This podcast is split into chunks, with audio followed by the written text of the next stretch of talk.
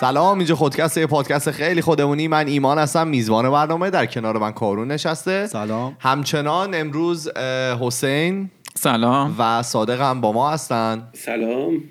ما می‌خوایم که امروز ادامه بحثمون رو در مورد نظریات داروین و ادامه بحث رو با صادق در واقع ادامه بدیم و ببینیم که امروز می‌خواد ما رو به کجا ببره. خب سلام و باز تعارف اینکه خوشحالم و اینا رو. ولی بریم سر اصل مطلب. دفعه پیش راجب خب تکاملی سر صحبت کردیم راجب ایولوشن که دوتا نکته دوتا در واقع وجه مهم داره که اینکه همه موجودات زنده از یک جد مشترک به وجود اومدن و مکانیسم ایجاد اونها از جد مشترک به انواع مختلف انتخاب طبیعیه. یک به انتخاب طبیعی هیچ صحبتی نکردیم که انتخاب طبیعی چیه. امروز به نظرم راجع به این صحبت کنیم که انتخاب طبیعی چیه. من یه مقداری اصلا راجع به این صحبت کنم که این لفظ انتخاب طبیعی چرا اومد و قصهش چیه. خب داروین سال 1859 یه کتابی چاپ کرد منتشر کرد به اسم منشأ انواع on the origin of species. توی اون کتاب کل نظریه داروین در واقع توی همون کتاب سال 1859ش مطرح شد و ساختار کلی کتاب در واقع ابتدای کتاب اینجوری شروع میشه که یک تمثیلی برقرار می‌کنه یک مشابهتی برقرار می‌کنه بین کاری که مثلا کف دروازه می‌کنن. خب با اون اتفاقی که توی کف دروازه. آره دقیقا. توی یک سنت خیلی جا افتاده ای توی بریتانیای اون زمان دوران ویکتوریا وجود داشت که کبوتر پرورش می‌دادن. همون کاری که مثلا تو ایران هم حالا به طور خاص اتفاقا خود داروین حتی راجع به ایران و هند هم توی خود کتاب مثال می‌زنه. که می اومدن همین کاری که الان هم شاید اگه شماها توی ایران این تجربه رو بعضیتون داشته باشین که مثلا یک کفترهای عجیب غریب تولید می‌کنن. مثلا یک تزئینات عجیب غریبی داره مثلا یا نوکش یه چیز عجیبه یا رنگ خیلی خاصی داره. حالا هم توی جامعه کفتربازا این هست هم توی بین بین مثلا البته به جامعه کفترباز عزیزم بر نخوره ولی خب بفهمید آره هم یعنی برای تفریح در واقع خیلی تفریح یعنی کار مثلا لاکچری دیگه این کارو می‌کردن. هم که توی مثلا مزرعه با گاو و گوسفند این کارو می‌کردن. گاو و گوسفندا رو یه جوری با هم آمیزش می‌دادن انتخاب می‌کردن که اینها مثلا شیرشون بیشتر شه گوشتشون بهتر باشه و از این کارا. این داروین با این شروع می‌کنه با, با انتخاب مصنوعی artificial selection به قول خودش. با این که نشون بده که چه اتفاقی داره میفته که یک مثلا کفترباز می‌تونه از مثلا یک نوع کف- چند تا کبوتر ساده یک سری کبوترهای عجیب غریب درست کنه که مثلا قبقبش خیلی بزرگه یا رنگ مثلا پر و بالش خیلی عجیب غریبه. میاد می‌خواد اینو توضیح بده که چه اتفاقی افتاده. میاد میگه که یک اولین کاری که می‌کنه اثبات ورییشنه ورییشن لغت کلیدیه توی نظریه داروین. یعنی می‌خواد اثبات بکنه که در flexible بودن یا به قول خودشون اون موقع ها plasticity.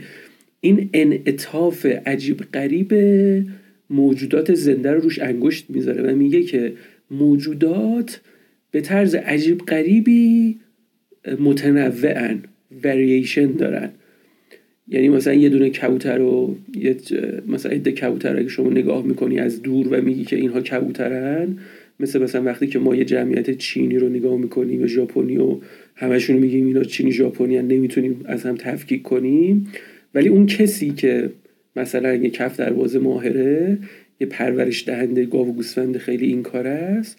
اون کوچکترین تفاوت های اینا رو چی می‌تونه تشخیص بده. از بین اینا از همون تفاوت هایی که کوچیکه که اینا دارن انتخاب می‌کنه. مثلا حالا با اون معیاری که خودش داره. مثلا می‌خواد چه می‌دونم گردنش رو مثلا قبقبش رو بزرگ کنه میگرده ببینه کدومه که از این کبوترها قبقبش یه ذره بزرگتر از بقیه است. اونو ور میداره. و با یه کبوتر دیگه ای که اون هم مثلا قبقبش بزرگه اینا رو با هم چیکار می‌کنه؟ آموزش میده. این کارها نسلهای متوالی انجام میده. یعنی یه کاری بوده که تو قرن 19 خیلی رایج بود. یعنی هم در سنت حالا کبوتر پرورش دهندگان کبوتر هم گاو و گوسفنددارا هم اسب از همه مهمتر. توی بحث پرورش اسب یا همون جوری که دفعه پیش کارون راجبه سگ یه چیزی گفتی. که خیلی عجیب غریبه. مثلا سگ هم که اون نمونه های عجیب غریبی که این انتخاب انسان تأثیری که انسان گذاشته روی تکاملش خیلی واضحه. اینو اومد از اینجا شروع کرد. گفت ببین ببین توی پرنده توی کبوترها مثلا تنوع وجود داره.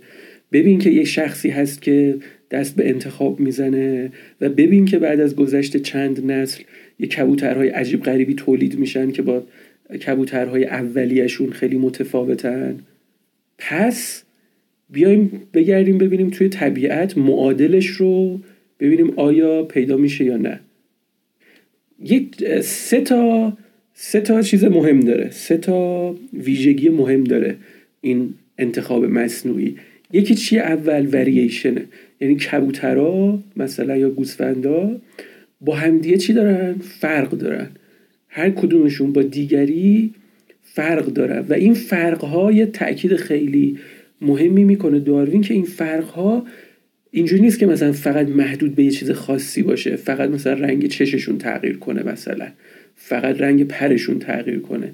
یه تاکید خیلی مهمی داروین اینجا داره که این تغییرها و این تنوع توی همه صفت های اینها رخ میده.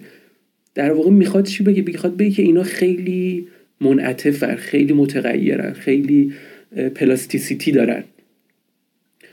این متغیرها رو پس یه این شد یه عامل اولی. عامل اول این که متغیر داشته باشیم. یعنی که کبوترهایی که دارن تولید مثل می‌کنن همشون مثل هم نباشن. خطا داشته باشیم اصطلاحا. یعنی که اگه کبوتری اگه داره مثل خودش تولید می‌کنه توی این تولید مثلش تفاوت داشته باشه چیزایی که از تولید داره می‌کنه. همه عین هم نباشه. خب پس این یه نکته. من یه موجودی دارم که داره خودش رو تکثیر می‌کنه و در تکثیر خودش دچار خطا میشه. اینو این میشه ورودی سیستم من. این میاد میره پیش کی؟ میره پیش ببینم کسی خوابش برده یا حواس اینجاست. میره پیش کی این تنوع؟ کف دروازه. آفرین. کف دروازه میاد چیکار می‌کنه؟ انتخاب می‌کنه.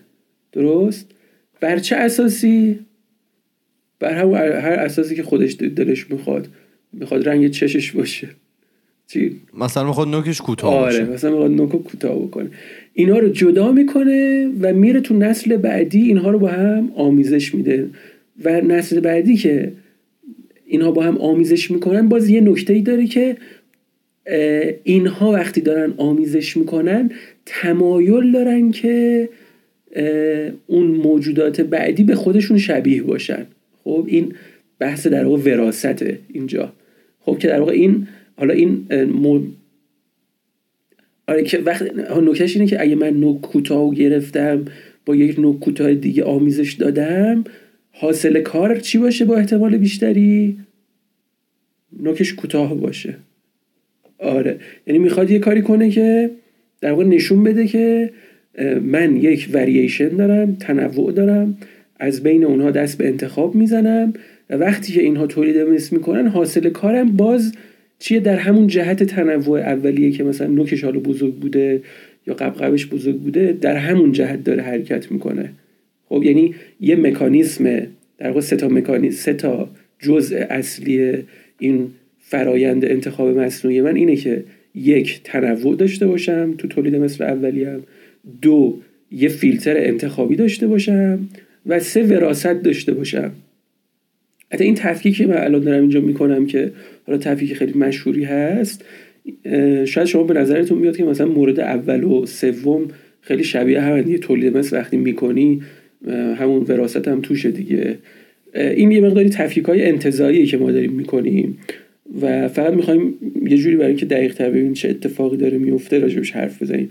یعنی بگیم که یه جایی تنوع داریم از بین تنوع انتخاب می‌کنیم و حاصل کارمون در جهت اون تنوعی که انتخاب کردیم اون وریشنی که انتخاب کردیم در اون جهت حرکت می‌کنه.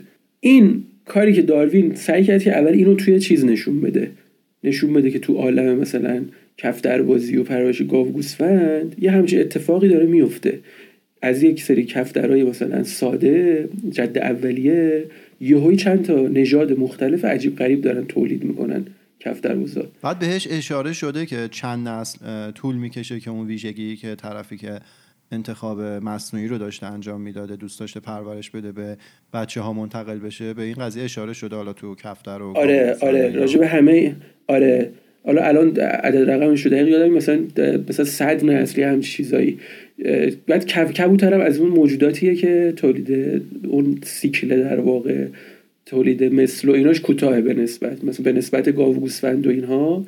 برای همین این هوشمندی در واقع داروین همین بود که سعی کرد یه چیزی رو پیدا بکنه که قابل مشاهده باشه. یعنی تو یه بازه مثلا 100 ساله اینا جالبش ایناست که اینجاست که این مثلا club داشتن. اینا باشگاه انجمنهایی داشتن که این کفتربازها توش تجاربشون رو ثبت می‌کردن. آره یه داده مدونی وجود داشت که داروین می‌تونست به اونها استناد بکنه. حالا اینو اومد از اینجا الهام گرفت این artificial selection رو. رفت همین انتخاب رو سعی کرد که چیکار بکنه؟ مثل این رو توی طبیعت نشون بده. یعنی بیاد بدی که همونطوری که کبوترها در مثلا قفسهای کفتربازها تنوع داره. توی تولید مثلشون تنوع رخ میده. موجودات هم در عالم طبیعت همین اتفاق براشون میفته. و خب پس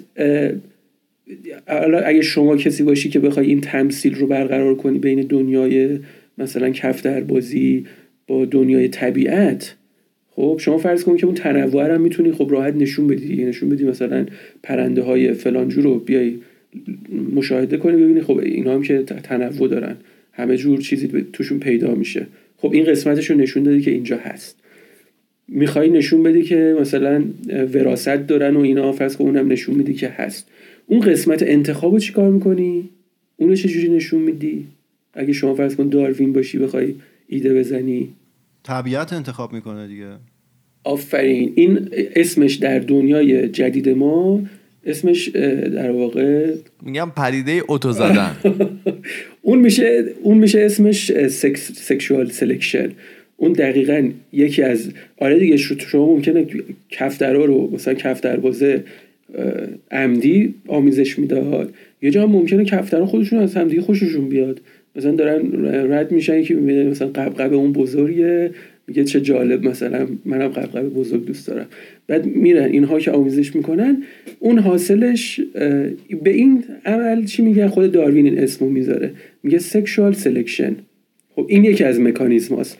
در واقع مکانیزم های فرعیه که داروین رو می‌کنه. ولی از این مهمتر و اصلی تر یعنی ایده اصلی داروین نشرال سلکشنه ایده دیگه به ذهنتون می‌رسه که چجوری شما یعنی الان شما که دیگه مهندسین دیگه دنبال یه فیلتر باید بگردین.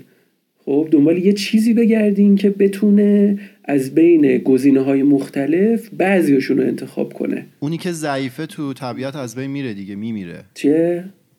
میمیره. آها خب آفرین چجوری اینو که ببین داروین دنبال اینه که یک مکانیزم یعنی یک فعال یک چیز مکانیکی بیشور پیدا کنه برای این کار. خب یه آدم تو طبیعت که نیست که این کارو بکنه. خب می‌خواد اونی که خب ضعیفتره زودتر از بین میره احتمالا و اون قوی ها میمونن فقط. خب ببین مثلا تو یه سری موجود هستن که فرض کن چه می‌دونم یک یک چون من حسین رو ببینم صداشو بشنوم. حسین تو یه مثال بزن یه حیوانی رو. گاو مهدی موسوی هم یک ترانه ای داره میگه گاو موجود نیمه خوشبختی است. جفت دارد کمی علف دارد. گاو مثلا گاو. یه عده گاو هستن دارن تولید مثل می‌کنن. خب؟ مثلا یکیشون چه می‌دونم. آره توی طبیعت داریم صحبت می‌کنیم. یک مثلا گاوی هست که بهتر می‌تونه علف رو بجوه خب؟ مثلا دندونش یه حالتی داره که می‌تونه علف رو بهتر بجوه و ازش انرژی دریافت بکنه. خب؟ مثلا این الان این چجوری ممکنه که انتخاب بشه واسه تولید مثل بعدی تو طبیعت؟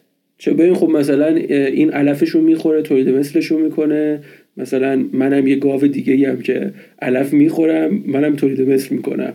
چه ایرادی داره؟ حالا مثلا اگه به هر دلیلی توی این منطقه‌ای که گاوا زندگی می‌کنن مثلا خشکسالی و طوفان و اینا بشه اون علوفه کم بشه اون گاوی که خب مهارت بیشتری توی استفاده کرده از علفهای موجود داره شانس زنده موندنش بیشتره چون قوی تره توی اون آها. آفرین. تو الان یه کاری که کردی سعی کردی که یک عامل طبیعی پیدا بکنی. مثلا طوفان اومده سرما اومده.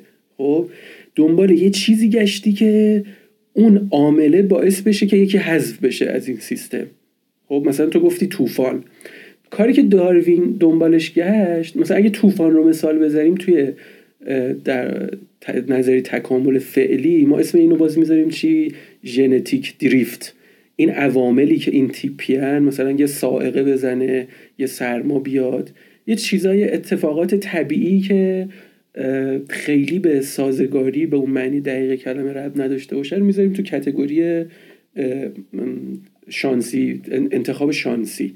ولی اگر که مثلا یک اتفاقی بیفته مثلا همون طوفان تا تغییرش بدیم مثلا یک قحطی بیاد فرض کن. منابع مثلا علفی موجوده در منطقه کم بشه. یعنی ورودی علفه که به هر کی گاوی داره می‌رسه کم بشه. یک چه اتفاقی میفته؟ اونهایی که بهتر بتونن از این علف استفاده بکنن و انرژیشو بگیرن اونها شانس بیشتری واسه تولید مثل پیدا می‌کنن. یعنی که اگر اون نکته مهم اینه که یک فشار مکانیکی از محیط وارد بشه به این سیستم. خب اون انتخابه برای همین. اون در واقع نچرال سلکشنی که داروین داره میگه اینه که یک فشاری از ناحیه محیط وارد بشه. محیط خیلی مهمه ها. محیط در واقع انتخاب کننده میشه بین گاوها. اون گاوی که دهنش بهتر برای خوردن علف ادپته شده سازگار شده اون انتخاب میشه. چرا؟ چون که یک فشاری مثلا با قحطی به وجود اومده. منابع محدوده. خب مثلا علفی که تو منطقه هست محدوده.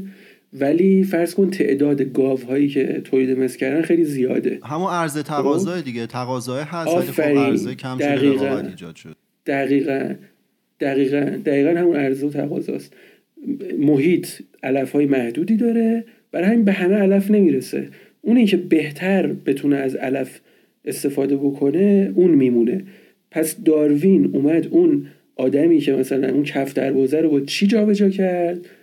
با یه چیزی به اسم تنازع برای بقا. اون ایده آره اون ایده تنازع برای بقاش رو برای این آورد که نقش اون فیلتره رو بازی بکنه. نقش اون آدمی که مثلا با اراده و شعور خودش داشت انتخاب می‌کرد حالا دیگه محیط داره این نقش رو ایفا می‌کنه. خود محیط اونهایی که باهاش سازگاری بهتری دارن و در واقع مسامحتا البته. خودش میگه به خاطر اینکه بتونم به طور خلاصه و مختصر مفید توضیح بدم این لفظ انتخاب رو به کار می‌برم. در صورتی که کسی نیست اونجا انتخاب کنه. موجودی نیست اونجا انتخاب کنه. ولی من اسمش رو چون که اون تمثیلم اونور گذاشته بودم انتخاب مصنوعی artificial, artificial selection و کفتر بازی و اینها بود. به همون قیاس میام اینجا اسمشو می‌ذارم natural selection. Natural selection. خب فکر کنم که حالا شما چیز کنین دیگه. شما ببینم من کجا رو بد گفتم. شما بگو من دوباره بگم. یا یکی اگه کسی تو ذهنش موند خلاصه کنه ببینیم چی عذاب در. حالا اگه اجازه بدی من یه خلاصه ای از چیزایی که تا الان صادق توی قسمت دوم تکامل و حالا نظریات داروین گفت رو من بگم. بفرمایید. صادق با انتخاب مصنوعی شروع کرد و مثالی که آوردیم بود که اون آدمایی که حالا کفتر پرورش می‌دادن و تلاش می‌کردن یه سری ویژگی های خاصی رو توی نسل های بعدی کفترها پرورش بدن با این مثال شروع کرد که می‌گفت انتخاب مصنوعی در واقع سه تا اصل سه تا پایه داره. پایه اولش همون تفاوت و گونه های مختلفی که هست.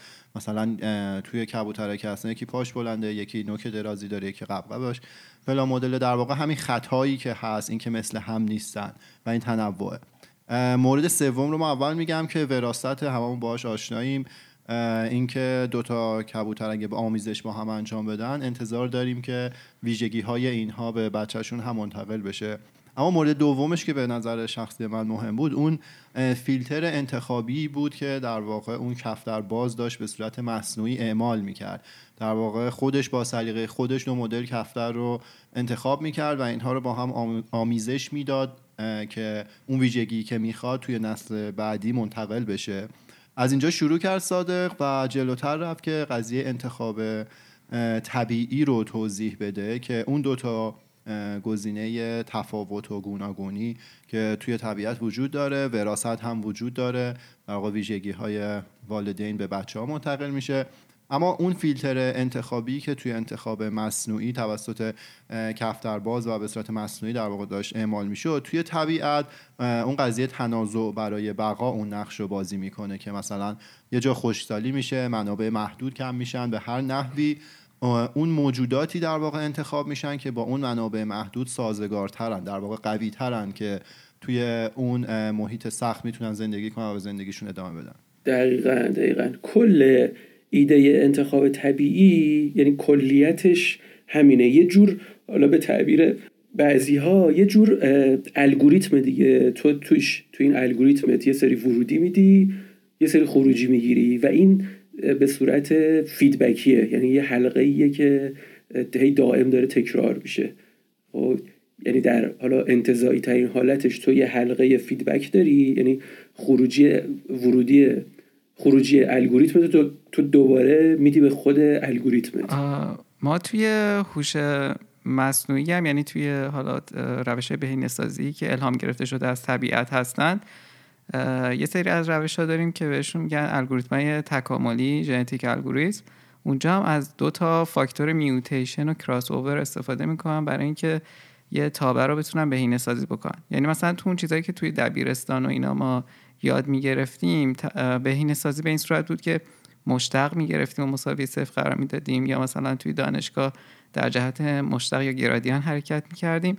ولی یه راه حل دیگهش اینه که از روش های تکاملی استفاده کنیم که اون فضایی که می‌خوایم توش جستجو بکنیم رو با کلی از با تعداد زیادی از حالا ما بهش میگیم ایجنت ها که هر کدوم از اینها نمایندگی می‌کنن. مثلا یه جایی از این فضا رو شروع می‌کنیم و صرفا دو تا قاعده خیلی ساده mutation و کراس اوور که حالت جفتگیری داره رو اعمال می‌کنیم و این رو برای تعداد زیادی step یا iteration ادامه میدیم و هر بار اینها هی در پایان هر iteration اینها بهتر و بهتر میشن و در پایان ما مثلا می‌تونیم به اون نقطه بهینه تابه برسیم که حالا ممکنه تو بینهایت ما به اون نقطه برسیم.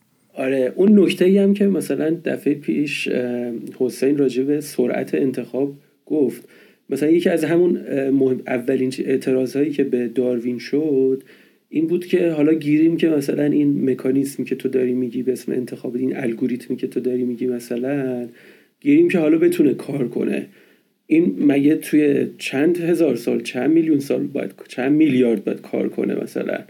خب یکی از مشکلات باز تو اون موقع هنوز سن زمین رو هنوز به میلیارد سالی که الان به دست آوردیم اون به دست نیاورده بودن. یکی از مشکل در واقع اینو می‌خوام بگم که وقتی که داروین نظریهش رو گفت در قرن 19 هنوز مثلا ما سن زمین رو نمی‌دونستیم چقدره. هنوز ژنتیک رو کشف نکرده بودیم. هنوز خیلی از این کشفای جدید رو نداشتیم. برای همین اون نظری که حالا داروین در قرن 19 داد با کشفیات جدیدتر مثل راجب وقتی سن زمین راجب ارتباط گونه ها با هم دیگه راجب ژنتیک راجب دی ان ای همه اینا که اومد همشون تقویت کرد ایده داروین رو. یه چند تا نکته. یکی اینکه توی اون بحث وریشن اونجا خیلی مهمه که داروین اصرار داره که ورییشن توی همه ابعاد وجودی موجود می‌تونه رخ بده. خب یعنی منظورش چی از این حرف؟ منظورش اینه که هیچ مرز متافیزیکی یا مرز ذات گرایانه ای ما برای موجودات نداریم. خب چون یکی از مهمترین موانع واسه حرف داروین این بود که موجودات با هم دیگه مرز مشخص دارن. آره که بعد اون ذاته مثل یک مرز خیلی مشخص میمونه. یکی از دعواهایی که همیشه بود این بود که مثلا گاو نمی‌تونه به مثلا زرافه تبدیل بشه چون که این دوتا یک مرز خیلی مشخص دارن. خب؟ ولی داروین می‌خواد بگه که اون ورییشن روی اصلا مرز نمی‌شناسه. اون ورییشن توی هر صفتی از موجود می‌تونه رخ بده. خب، یکی از تاکیدایی که داشت این بود به خاطر اینکه اگر که این تاکیدا رو نمی‌کرد سیستمش ممکن بود یه جایی مثلا به یه مرزی بخوره. دیگه نتونه از اون مرز رد شه. مثلا فرض کن تو فرآیند میلیون ها ساله بخواد همینجوری که داره میاد جلو مثلا از گاو برسه. اینا رو من چون خودم زیست شناسی خیلی خوب بلد نیستم الان اشتباه دارم میگم و گاو و زرافه مثلا احتمالا جد مشترک دارن. مثلا گاو جد زرافه نیست. ولی حالا به طور مثال. ولی یه نکتهش اینه که این ورییشنه تصادفیه این باز یکی از خیلی نکات خیلی مهمه. شما توی مثلا لامارکی توی نظریات مشابه دیگر نظریات داروین این ورییشن ها تصادفی نیستن. خب این ورییشن ها جهتمندن. مثلا در جهت سودمندی موجود مثلا رخ میدن. خب؟ ولی تو داروینس اینو نداری. تو داروینس اینا کاملا فاقد در واقع شعورن فاقد هدفن خب این یه نکته خیلی مهمه. یه نکته دیگهش راجع به وراسته وراستی که داروین داره توی سیستمش توی این الگوریتمش یه طرف است. یعنی چی؟ یعنی که من می‌تونم به بچه های خودم اینفورمیشن انتقال بدم در قالب ژن. خب؟ ولی در واقع ببخشیدش اشتباه گفتم. من من فقط در قالب ژن می‌تونم انتقال بدم اینفورمیشن رو به بچه ها خب در قالب فنوتیپ هم نمی‌تونم انتقال بدم. یعنی چی؟ یعنی اینکه من فرض کن من یک گاوم حالا چون که مثال قبلی رو ادامه بدیم. فرض کن من یک گاویم که بر اثر زندگی در طبیعت. مثلا قسمتی از بدنم پوستش کلفت شده. خب بر اثر مثلا به خاطر اینکه چه می‌دونم شبا میخوابیدم به شاخه ها مالیده هر چیزی بود این سطح پوست من کلفت شده. من این کلفت شدن پوستم رو خب چون که ناشی از فنوتیپ منه یعنی ناشی از تجربه زندگی خودمه اینو نمی‌تونم به بچم انتقال بدم. خب؟ یعنی من از طریق ژنم تجربیات زندگی خودم رو نمی‌تونم انتقال بدم. فقط ژنم رو می‌تونم انتقال بدم. خب؟ این حرف الان هم هست. یعنی اینکه این یکم مهمترین ویژگی هایی که نظریه داروین داره داروینیسم داره اینه که شما موجود فقط از طریق ژنش می‌تونه اطلاعات رو منتقل کنه به بچهش. خب؟ حالا به ژن اشاره کردی من سالی که دارم اینه که مگه ژن بعد از یعنی سالها بعد از داروین و نظریه داروین نبود که کشف شد و علم ژنتیک در واقع آفرین. اصلا آفر اصلا یکم مشکلاتی که داروین داشت سر همین قصه مجبور شد که چون نمی‌تونست توضیح بده خیلی جاها حرفای لامارکی هم قاطی حرفای خودش کرد. یعنی این هم از تاریخ علمی خیلی جالبه. یعنی اینطور نبود که آره آفر یعنی یعنی که داروین خودش داروینی نبود. می‌تونیم اینطوری بگیم. یعنی اونقدری که ماها امروز داروینی هستیم خود داروین داروینی نبود. چون خودش ایدهشو صادق کاذب بوده. آفرین صادق کاذب بود. یک نکته راجع به همون منشأ انواع تو نسخه اولش داروین واقعا یک داروینی به معنای امروزی کلمه است.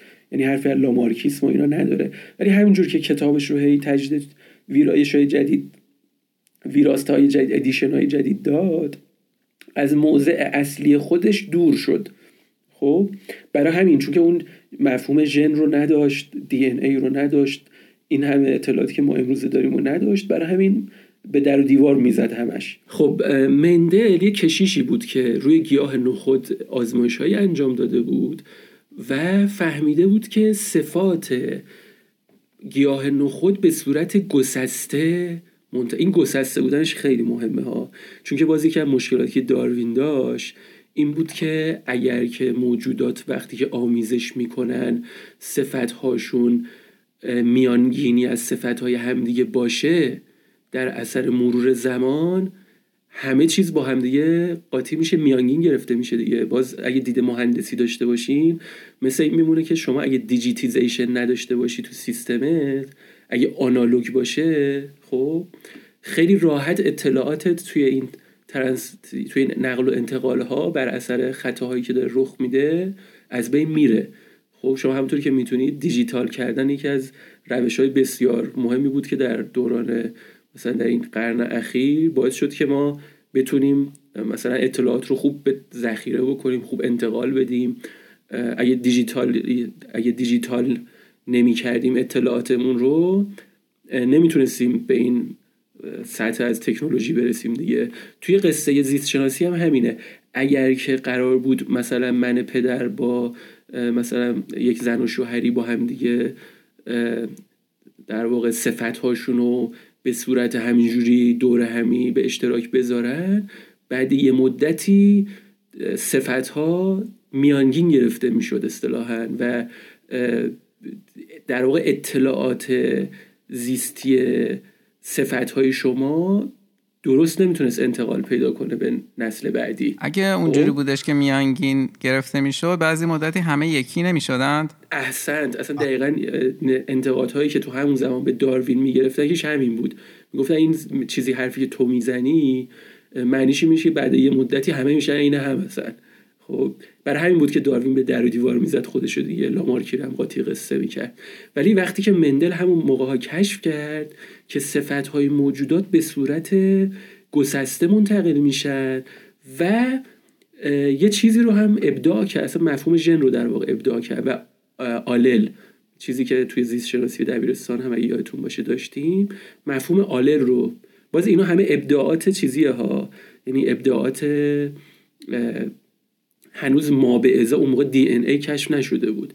فقط از روی مطالعاتی که رو گیاه نخود انجام داد و توی نسلهای متوالی رنگ اینها رو حالا یه سری خصوصیات خاصشون مثل رنگشون میزان مثلا سفتی و نه الان من تو حالا حضور ذهن دقیق ندارم کدوماش بود. یه سری صفت های اینا رو انتخاب کرد و توی نسل های متوالی اینها رو آمار گرفت. فهمید که مثلا اگر ما رنگ بنفش داریم و سفید. این مثلا دیگه اینجوری نیست که بعد یه مدتی مثلا ما بین اینها مثلا یک بنفش متمایل سف به سفید. مثلا یاسی. آره آفرین. مثلا یاسی پیدا بکنیم. نه. این بنف... یا بنفشه یا سفیده و اینکه بنفش باشه یا سفید باشه کاملا بستگی به یک مفهومی داره یه مفهومی اختراع کرد از خودش به اسم آلل. گفتش که حالا اون باز دچار پیچیدگیاش نشیم. فقط در همین حد که متوجه شد که صفتهای پدر و مادر به صورت گسسته و در قالب زوجهای دوتایی به ارث می‌رسه به نسل بعدش. این در واقع کشف همون زبان داروین در زمانی که داروین خودش زنده بود انجام شد. ولی تا سال 1900 همهگیر نه یعنی کسی اصلا خیلی اعتنا نکرد در واقع. تا اینکه سال سارخ این آلل رو دوباره میشه توضیح بدی؟ من فکر کنم نفهمیدم. یعنی مطمئنم این یه مفهومی به اسم آلل شاید مثلا شنیدی که میگن مثلا چه زاقی صفت مغلوبه قالب و مغلوب و اینا رو یادته؟ در واقع من پدر مثلا چشم سبز مثلا زنم چشش قهوه‌ای فرض کن. خب؟ من من یک در واقع ژن در واقع یک آلل سبز میدم خب؟ زنم یه آلل قهوه‌ای میده این اینا میشه یه جفت خب؟ این جفته میره تو فرزند من. درست؟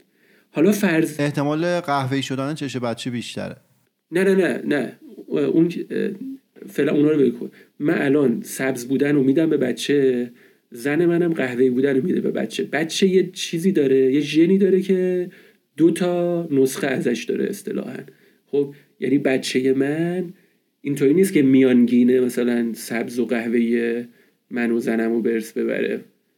آره یه چیز میانگین بگیره. نه به صورت گسسته یعنی به صورت کاملا مجزا. یه دونه سبز بودن از من می‌گیره یه قهوه‌ای بودن از مامانش می‌گیره. خب این دوتا با همدیگه میرن توی بچه مثلا فرض کن تو بدن بچه. خب اومد این مفهوم قالب و مغلوب هم اختراع کرد دیگه. چرا این کارا رو کرد؟ چون که بر اثر آزمایش های متنوعی که انجام داد فهمید که ممکنه که مثلا من چش سبز بره تو بچه و چش قهوه‌ای هم بره بچه بچه مثلا چشش قهوه‌ای بشه. خب اما مثلا نسل بعدش یهو یه دونه چش سبز بیاد بیرون. خب این یعنی شما فرض کنید که آقای منده تو قرن 19 هم نشسته کلی مطالعه انجام داده مثلا دیده ا مثلا این بچه که چش خودش چیز بوده سبز بوده مثلا قهوه‌ای بوده مثلا چش با کسی هم که ازدواج کرده قهوه‌ای بوده همه چی قهوه‌ای بوده بعد یهویی اون وسط ها یکی سبز در اومد. چطوری ممکنه؟ خیانت. چی؟ خیانت کردن. مادر پدر خیانت. آره اون حالا اون بحثش جداست. اون رو می‌تونیم توی یک آره در یک مبحث دیگه رو صحبت کنیم. نکته قشنگش برای خود من خیلی قشنگه که امیدوارم برای شما هم جذاب باشه اینه که آقای مندل سعی کرد یک سری مفاهیم انتظایی ابداع بکنه به اسم ژن به اسم آلل. خب؟ اینا هیچ ما به ازای اون موقع نداشتن. خب؟ این فقط از از مطالعاتی که روی صفت موجودات انجام داد اینو ابداع کرد. احساس کرد که این صفت موجودات به صورت گسسته اولا منتقل میشن و بعد از هر نسخ... از هر در واقع والدی هم یه نسخه میره به سمت بچه که این می‌تونه پنهان بمونه و در نسل بعدی بروز پیدا بکنه. که حالا بعد در قرن بیستم دیگه ما به ازای در واقع کروموزوم ها کشف شدن و بعد ماده ژنتیکی کشف شد و بعد دی ای کشف شد و بعد دیگه ژن کشف شد و بعد یهو ما دیدیم که اون چیزی که آقای مندل مثلا اسمش رو گذاشته بود آلل ما به صورت خیلی واضح و روشن داریم مشاهدهش می‌کنیم مثلا با اون حروف A و G و C و T و فلان و اینها. یعنی همون ایده هایی که آقای مندل به صورت انتظایی از خودش در ورده بود ما مثلا صد سال بعد براش ما به ازای خیلی روشن و واضحی پیدا کردیم. این هم یه نکته بود که توی مسئله وراسته تو بخشی که چون همون نکته که حسین خیلی خوب گفتی که اگه این ژنتیک رو نمی داشتیم همه چیز مثل هم یعنی بعد یه چند نسل که میگذشت همه چیز خرطوخر می‌شد دیگه. همه چیز مثل هم می‌شد در واقع. خرطوخر نه همه چیز میانگین گرفته می‌شد. پس یه چیزایی هستش که ما توی این سوشال میدیا مثلا اینستاگرام و اینا می‌بینیم که بیشتر به نظر میاد برای اینکه جلب آره. توجه مخاطب رو بکنن. یه چیزایی رو میگن که بر اساس اون چیزایی که تو گفتی احتمالا تکامل نیست. مثلا داشتم می‌دیدم تو اینستاگرام گفته بودن مثلا ده تا چیزی که ما در آینده به خاطر تکامل از دست میدیم مثلا گفته بودن چون از انگشتای پامون استفاده نمی کنیم به خاطر همین اینا رو از دست میدیم ولی مثل اینکه تکامل اصلا همونطور که گفتی کوره و اینجوری نیستش که اگه از یه چیزی استفاده نکنیم اون از بین بره بیفته آره اون حرف لامارکیه لامارک لامارکیزم در همون زمان ایداش همینطوری بود که مثلا فرض من اگه تو جایی زندگی کنم که آفتاب زیاد باشه پوستم سیاه بشه بعد یه مدتی مثلا این سیاه شدن پوست من در واقع به ارث می‌رسه بچه های من و بعد بچه های من سیاه میشن. من اگه مثلا با پاشنه وقتی راه میرم پاشنه پام تاول می‌زنه پوستش کلفت میشه بعد یه مدتی بچه های منم به خاطر اینکه من پاشنه هم در واقع زبر شده بعد یه مدتی بچه هم, هم پاشنهاشون زبر میشه. یه البته این پروژه داروین توی خود کتاب حالا منشه انواع واقعیت اینه که خیلی گسترده است و اتفاقا یه سری قواعد ریزه ریزه هم داره. مثلا یه قواعد یوس اند دیسیوس به قول خودش در یه قاعده ای داره که استفاده و عدم استفاده. و اونجا میگه که این مسئله رو مطرح می‌کنه که اگر موجود از مثلا یک بخشی از بدنش استفاده نکنه بعد مدتی اون مزمحل میشه. یه ایده های اینجوری خود داروین داره باز. ولی اون مثلا داروینیسم امروز روزش چنین چیزی به طور مثلا قاعده هایی که شبیه اون چیزی که داروین داشت اون زمان تا جایی که من بلدم چنین قواعدی نداره. یک در واقع نکته مهمش اینه که یه چیزایی شاید اپیژنتیک به گوشتون خورده از این چیزها نه. نه. نه. ایدهش اینه که خب ما گفتیم که توی مکانیسمی که الان از ژن و توارث و اینا با پیدا کردیم فهمیدیم که ژن ها نسبت به اتفاقاتی که در جهان بیرونشون میفته در واقع یه جورایی کورن. به چه معنی؟ یعنی مثلا اگه من فهمیدم که چه می‌دونم مثلا اگه یک بخشی از پوست پام کلفت شد بر اثر اینکه مثلا راه می‌رفتم توی سنگلاخ ها و این به دردم می‌خورد اینو نمی‌تونم به ژنم یه جوری منتقل کنم که آقای ژن مثلا توی نسل بعدی پوست پای منو کلفترش بکن.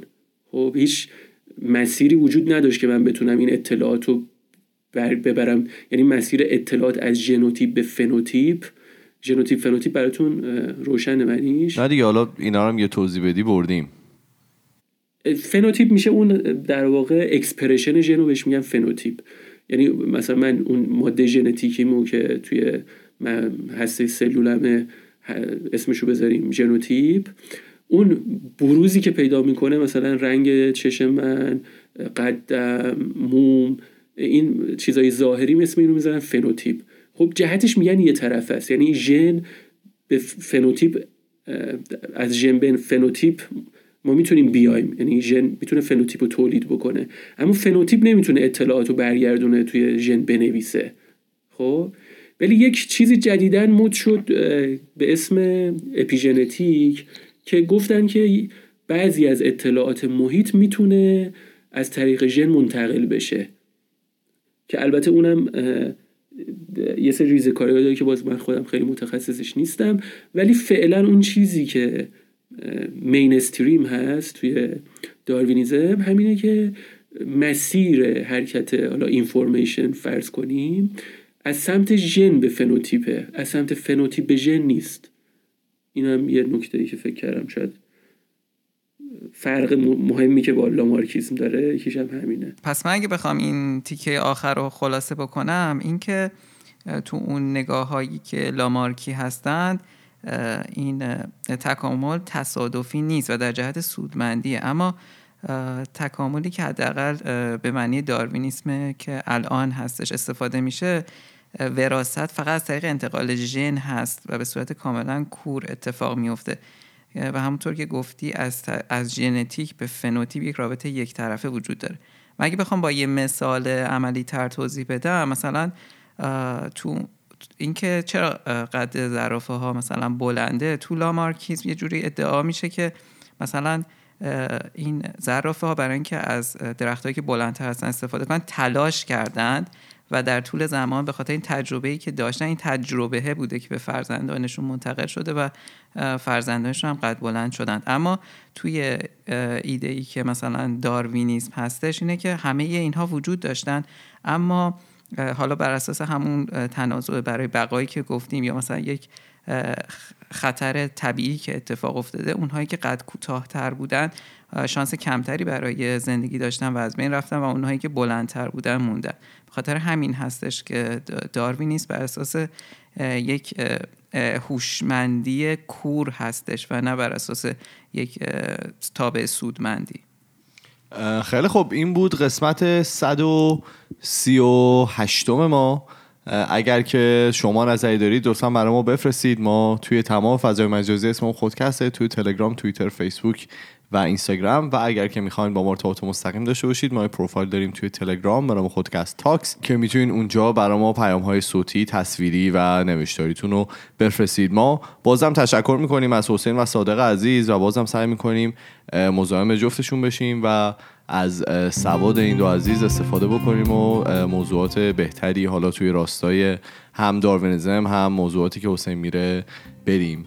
ما میریم و هفته دیگه با دو تا موضوع جدید دیگه برمیگردیم. فعلا خدافظ خدافظ خداحافظ. خداحافظ. خداحافظ.